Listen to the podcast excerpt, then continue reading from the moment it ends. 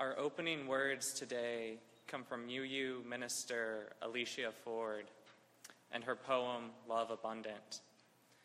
I lift my eyes up to the hills. From where will my help come? My help comes from love abundant. My help comes from the hills. My help, my help, it comes from ancient mothers whose hearts beat in mine. It comes from the trees that sway in the breeze that sways them. My help comes from all that was and is and will ever be. I lift my eyes, hushed by the soothing touch of waves caressing wounded shores, wounded souls. I lift my eyes to the horizon, bathed by the hum of mothers and mothers, mothers cradling, gently rocking. I lift my voice, call of the sea, trees, sister moon, mother earth, my soul weeping, a symphony of life over, overflowing. I give myself, I too hum through every pore, with every breath. I give myself an extension of all that is, was, and ever will be. Thank you. I would like to invite you all to join our guest musician, David, in our opening song, What a Wonderful World. The words will be projected behind me.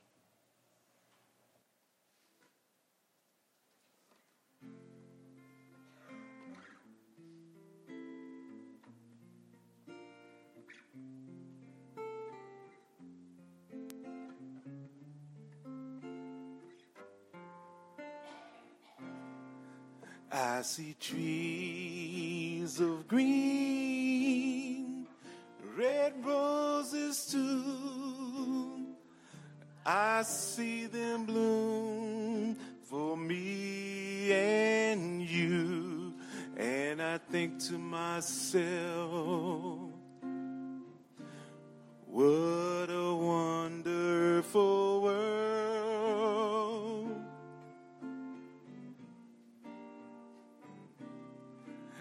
see skies of blue, clouds of white, the bright blessed day, the dark sacred night, and I think to myself,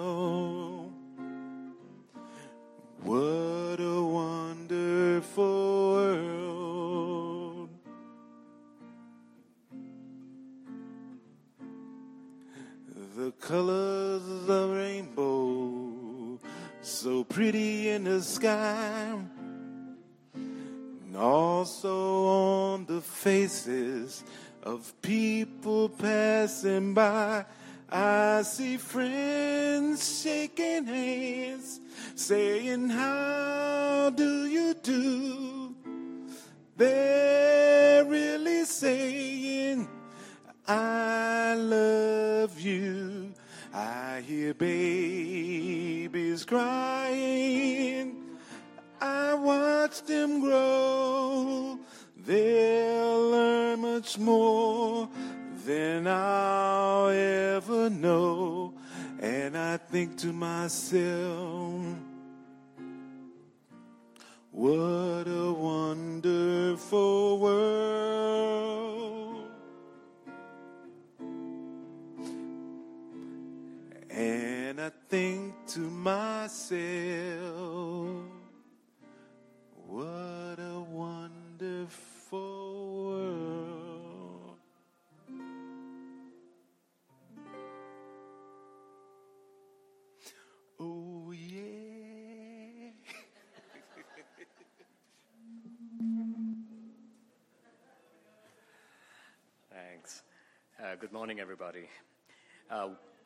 welcome to the Washington Ethical Society. I'm Rajesh.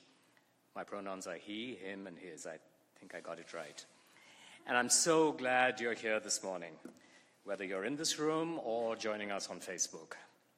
Visitors and guests, I hope you've got a blue name tag. I see lots of them here today, uh, so that you know who you are, we know who you are, and can welcome you and answer any questions that you might have. Uh, we love talking about why this community is so important to us. And we'd like to hear from you and what you are looking for. We hope you'll join us after the platform service for coffee and cookies in the lobby and in the social hall. Also, please consider sharing your email with us uh, on the gold sheet, which is in your program. Um, this way, we can add you to our mailing list and you can drop it into the collection basket as it passes uh, later in the platform service. I want to remind you, please, to silence your electronic devices so that you can be fully present uh, this morning, although we'd love it if you could check in on social media. The, um, th- those who will light the candle and speak the statement of purpose today uh, serve on Zeb's internment, uh, internship committee, working closely with, uh, with him and Amanda to help Seb develop as a clergy person, uh, along with uh, learning how he can serve WES best. Uh, so I invite Trang to read our statement of purpose so we can hear our shared values in each other's voices. The Washington Ethical Society is a humanistic congregation that confirms the worth, affirms the worth of every person. We strive through our relationships to elicit the best in the human spirit. With faith in human goodness, we appreciate each person's unique capacities. We joyfully celebrate together and support each other through life. We nurture a sense of reverence and responsibility for each other and the earth. We invite you to join our community of children and adults as we work for a world where love and justice cross all borders. Thank you, Trang. As Jen lights our community candle, I invite you all to join me in the candle lighting words. May we kindle within us the warmth of compassion, the light of understanding, and the fire of commitment to build a brighter future for all.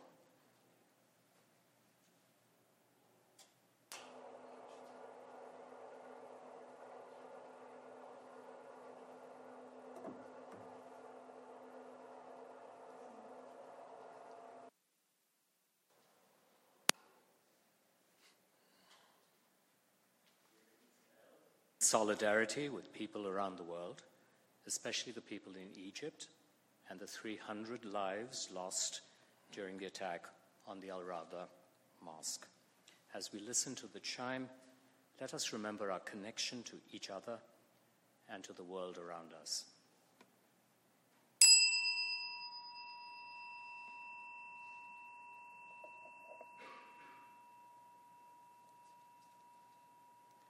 Let us hold in our hearts all that hurts in the world.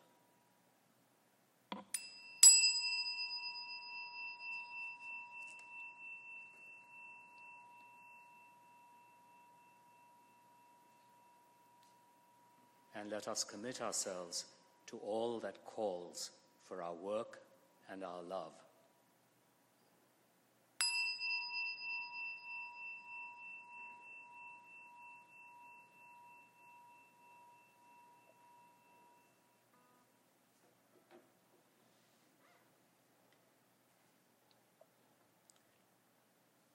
I invite you now to into a time of meditation. I'll read a short Sanskrit verse which most Indian children learn growing up and then translate it for you.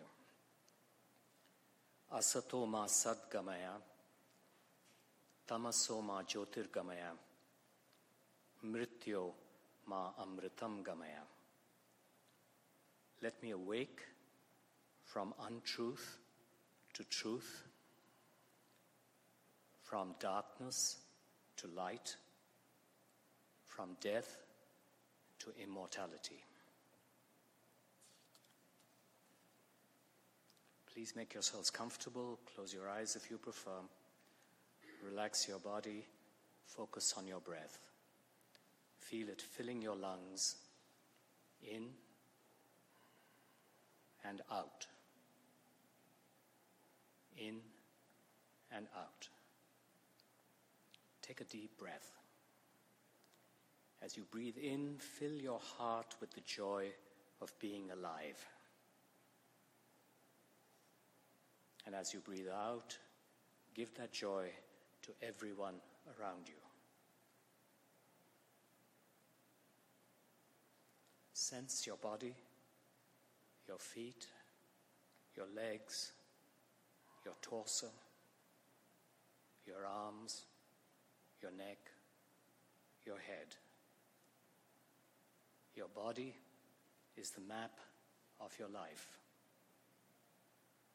Breathe in, breathe out. With the in breath, take in joy. And with the out breath, share it with this community.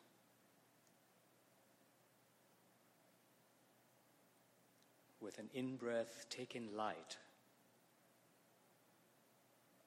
And with the out breath, share it with this community. With the in breath, take in aliveness. And with the out breath, share it with this community. Breathe in, breathe out. Joy multiplies. May we feel gratitude flowing. Breathing in, we sense ourselves receiving light, love, aliveness. Breathing out, we offer our hearts into the world.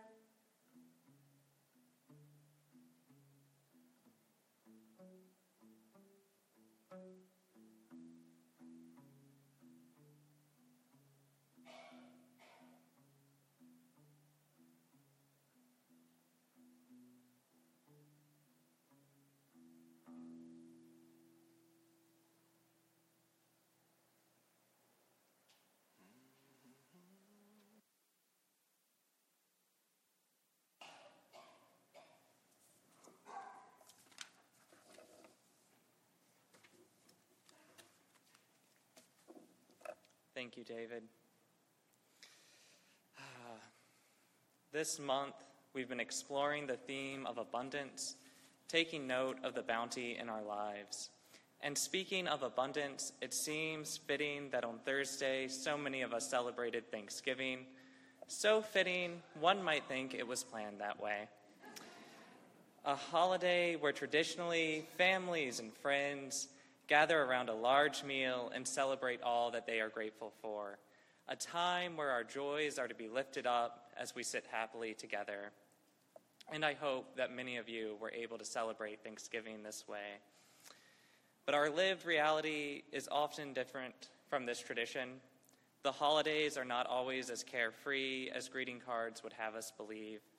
Just think of all the tips, advice, and talks there are about how to discuss difficult conversations around the table this holiday season. Here at WES, we hosted one of these turkey talks because we know a family meal can turn contentious quickly. Instead of our deepest joys, we easily fall back into old grievances. Long ago fights are brought to the surface, and we entrench in our positions. If it were a cartoon, and hopefully just in cartoons, the gravy would start flying. And some of us spent Thanksgiving at lonely meals, possibly watching a Facebook feed filling up with stories from other people's celebrations. The holidays can be far harder than we give them credit for. And sometimes I worry that manufactured holidays are dangerous, like we are assigning emotional responses instead of offering a heartfelt invitation to each other. It can feel like a demand to be grateful instead of a question what inspires a sense of gratitude?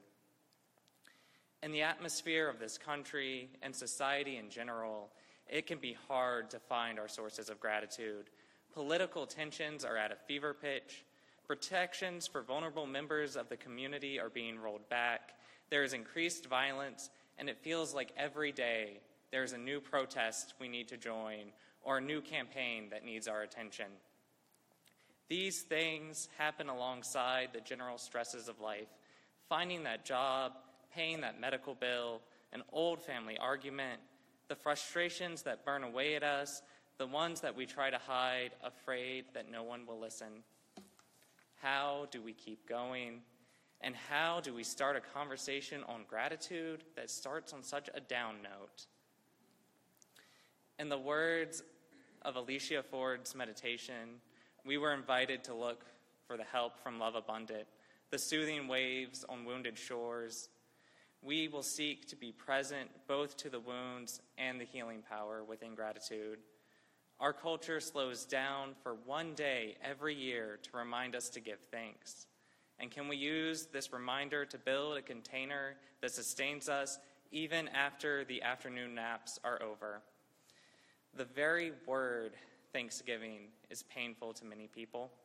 It conjures up images of violence, conquest, and the atrocious ways the United States has treated First Nations people. There is so much negativity surrounding the term Thanksgiving that numerous counter holidays have begun. Some of the most co- common names for these holidays include Unthanksgiving, Friendsgiving, and Thanksgrieving. I lost count of how many Friendsgivings I was invited to this year. But it's Thanksgrieving is the way that I approach this holiday. I first learned the term from the late provost at my seminary, Ibrahim Farajaje. He was an amazing person, a queer man with African and indigenous American ancestry, a Sufi mystic, and a radical activist along with being one of the most gentle and good natured people that you could ever meet. He was the kind of person that always had a smile on his face, but his teachings made sure that we were aware of the suffering in the world, the intersectionality of our lives, and of systems of oppression. The despair and anger in our hearts, along with the beauty, being present to the beauty and eternal hope. He held the complexity of living with grief and living with joy in balance. Thanksgrieving, he taught us, was a way to acknowledge the pain that the traditional thanks story brings up in many Indigenous and First Nations people. The story of a mythic meal between pilgrims and so called Indians was just the beginning of a long saga of conquest and displacement. How can one speak of gratitude and a joyous meal being shared and then whitewash the attempted genocide of people and of nations without seeing how settler colonialism continues to play out through history and into today? If the story is treated of one of simple gratitude without dealing with the complexities of life in America and its legacy of violence, how does it allow these injustices to continue? And at the same time, Thanksgiving is not just a moment of grief and rage. The core message of gratitude is preserved. Even in our grief, there is much that sustains us. The air we breathe, the water we drink, the friends and families that support and nurture us, that kind word on a terrible day, these glimmers of light and beauty that we need to avoid falling, falling into despair. Because once we're in that state, it's so easy to give up or burn out, and it's that much harder to face our days and the struggles in our lives. Ibrahim taught us that joy without complexity was hollow, and grief without gratitude was self defeating.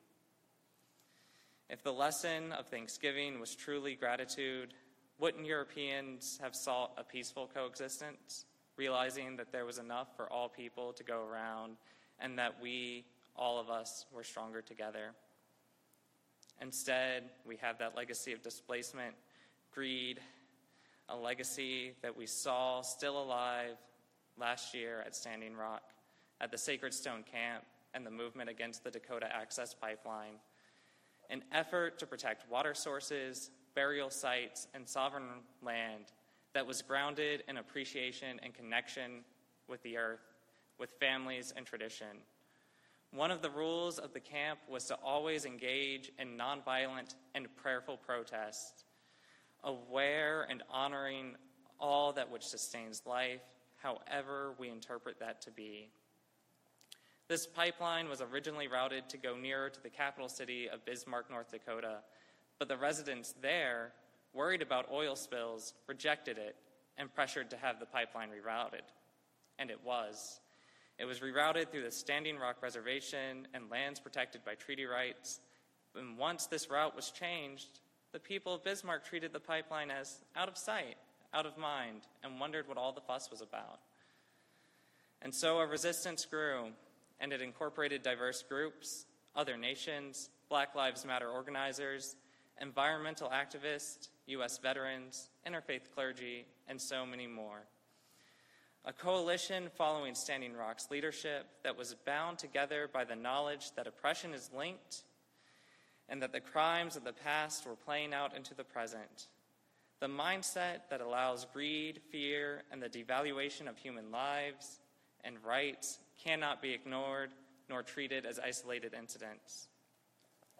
I was fortunate enough last year to go to Standing Rock, joining an invitation for clergy and religious leaders to stand in solidarity with the people.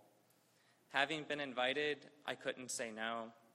I was humbled to be welcomed to the camp, to share meals, to lock arms, and work together. People would ask me, What brought me there?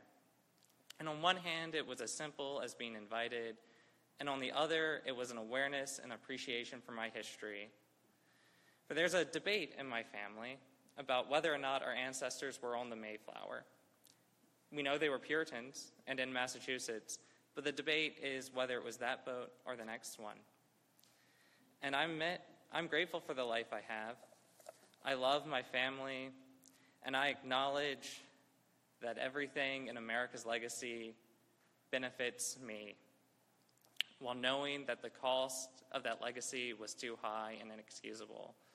I can't escape that I am just the next chapter, that we are just the next chapter.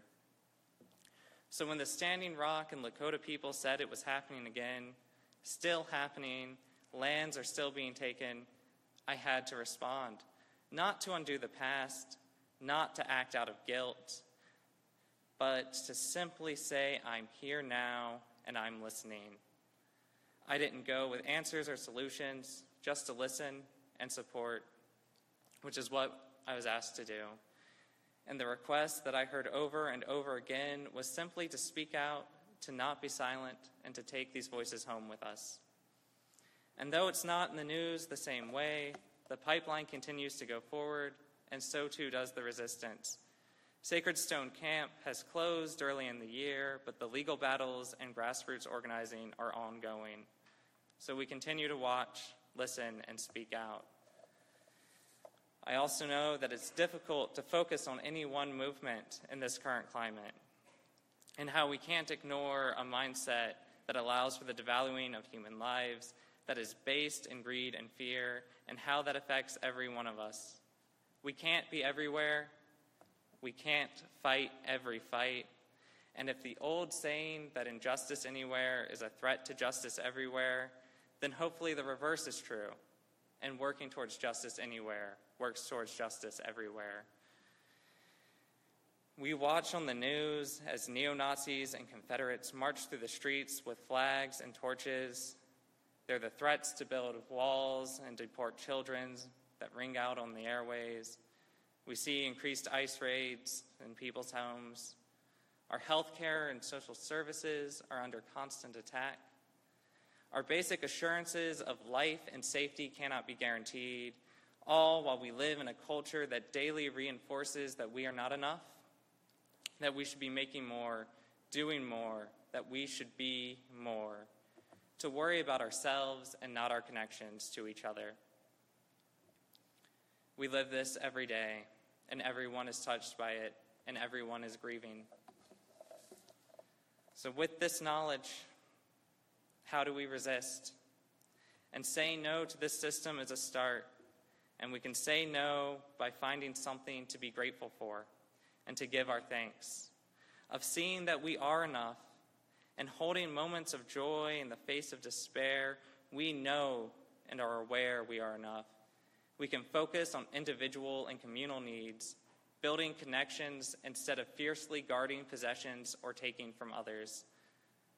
This is why we have a day of thanksgiving, that reminder to pause and be grateful. Looking at the origins of this holiday, I go back to the 19th century instead of the 17th century, to another time where America had great divisions throughout the country. And I look towards the life of Sarah Josepha Hale. She was an editor, a poet, and an advocate and she's best remembered today for her poem, Mary Had a Little Lamb. Although she gained her fame with the novel Northwood Life North and South. It was one of the earliest novels to address slavery and advocate for abolition, and one of the earliest novels written by a woman. Following her book, she landed a job in Boston editing the far reaching Ladies magazine. And using her newfound fame, she continued her advocacy, demanding the right for all women to be educated and for continuing to discuss abolition. And she had one other major cause establishing a national day of Thanksgiving. Women's rights, abolition, Thanksgiving, not something we usually pair together. In this time, building up and during the Civil War, she thought it was necessary to create a day of gratitude a day that would call families and friends together to focus on the joys of life. She described a time where the funeral faced month of November is made to wear a garland of joy. And she wrote about the divisions in society, the need for reforms. But so much she wrote about the need to reach out to one another. Clearly, she thought that only focusing on our problems and grievances wasn't enough that in order to heal and be sustained in this work of healing, we had to acknowledge life's bounty. Sarah Hale lobbied for 17 years to establish this holiday. She wrote to and pressured five different U.S. presidents, along with publishing articles and editorials to build public support.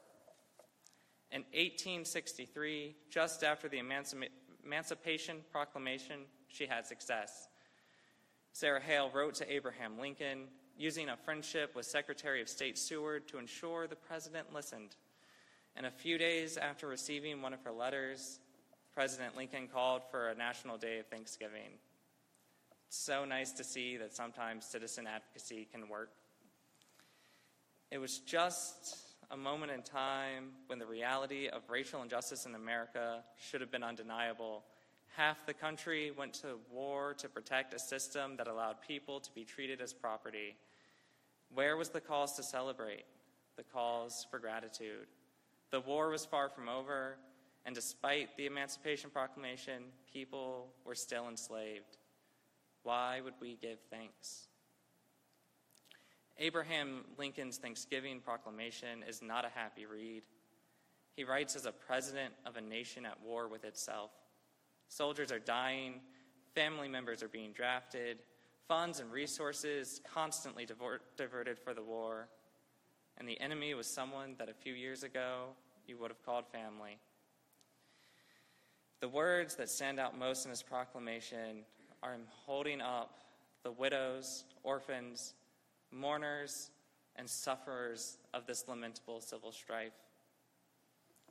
Yet, he's asking us to find joy, the blessings of fruitful fields and health filled skies, to look for the gifts that life still contains, and to remember the abundance around us.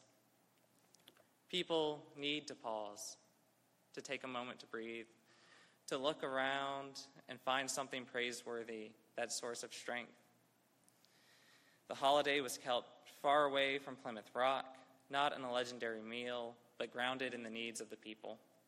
The need to raise morale during a crisis so we could continue to face it. Can we learn to do the same? Can we open our eyes to the abundance in our lives, the people that give us strength, our systems of support? How would a Thanksgiving and holiday season look if we held to Thanksgiving or Hale and Lincoln's Thanksgiving of finding moments of grace through the struggle? How do we find it in ourselves, our love abundant, our hidden sources? There's the meditation practice of loving kindness, and I believe that this can be used as a launching point for the kind of awareness.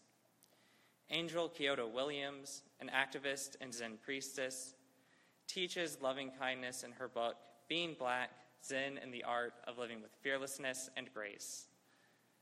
In order to see loving kindness in action, we have to be curious about the lives we have in front of us. We spend a lot of time looking for something new that will make us feel alive and in touch with ourselves. It could be a new boyfriend, new shoes, new whatever. And one of the things that happens when we get so fixated on finding that new thing is that we forget what is already there. That flowers are as beautiful when they are alongside the highway as when they're delivered to our door. As she says, there's nothing wrong with new, with looking for better, there's nothing wrong with it.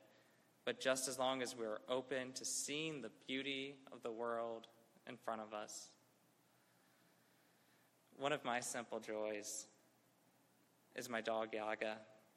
And despite having her for almost eight years, I still call her my little puppy.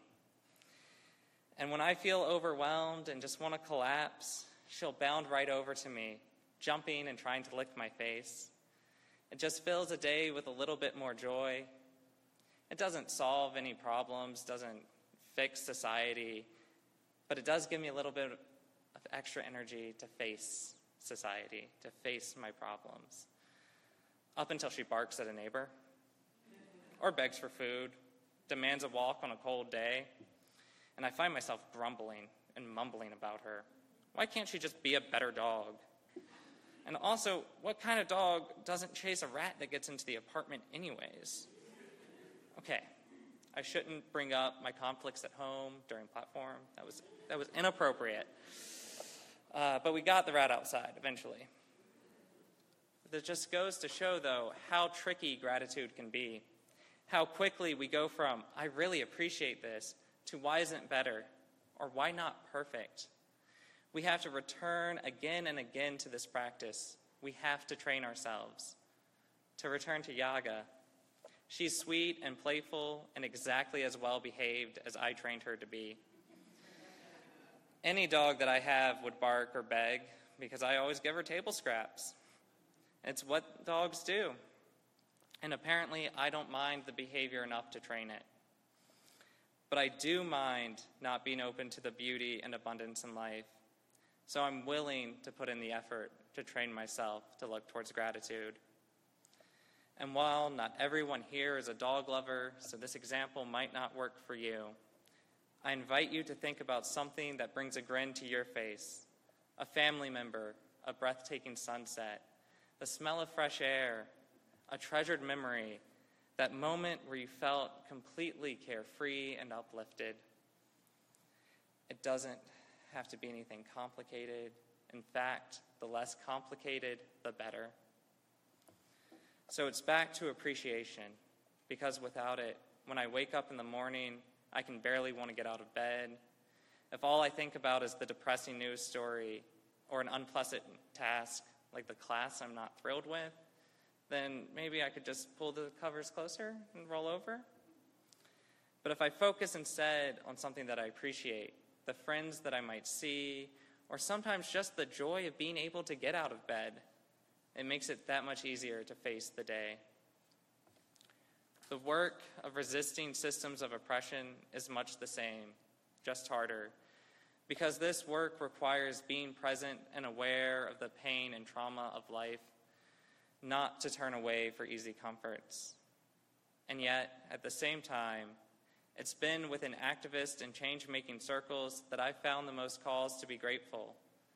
I've marched with, known, and become friends with otherwise completely ordinary people that have decided to face life's truths, not to turn away, and to live with grace in a way that spreads hope. We take the time to remind one another to play that board game or go to the beach, to tell jokes around a circle, finding something and making something to appreciate before we go to a march or a rally, especially if it's the one where we're uncertain of how the police will respond or if we might be attacked by someone waving a Confederate flag, which happens more often than we like to admit. Finding these moments of appreciation can ground you when you're in the thick of it. They'll help you watching the news as the no- next story breaks along with your heart. They'll remind you of something beautiful as you get that text message that upends all of your plans. We have good memories to hold close. Something somewhere if we are just present to it. And if not, hopefully everyone in this room will help you make some of these memories. Let's take the time to look to the hills, as Alicia Ford suggested, to find love abundant, being grateful for all the beauty in this world. It's there if we just look for it. Let's give thanks. Thank you.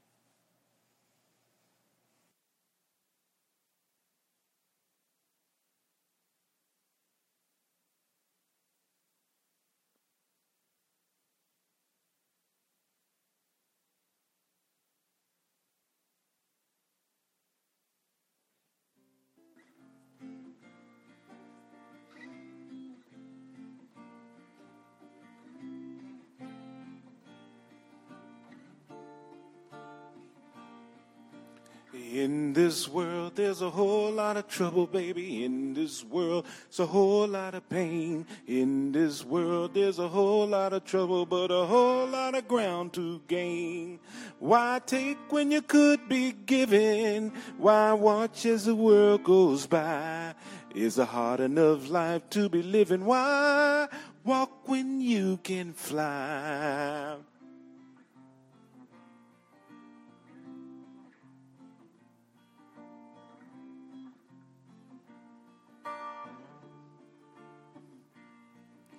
In this world, there's a whole lot of sorrow. In this world, there's a whole lot of shame. In this world, there's a whole lot of sorrow and a whole lot of ground to gain. Why one when you spend no wishing? Why wondering and wondering why? Is a long enough life to be living? Why walk when you can fly?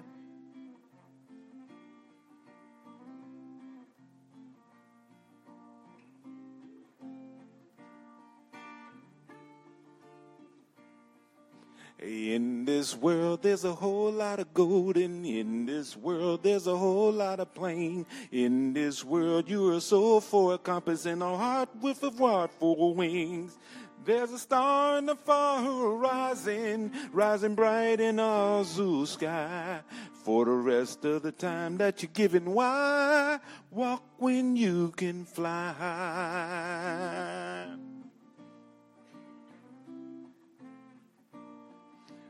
star in the far horizon. Why walk when you can fly high?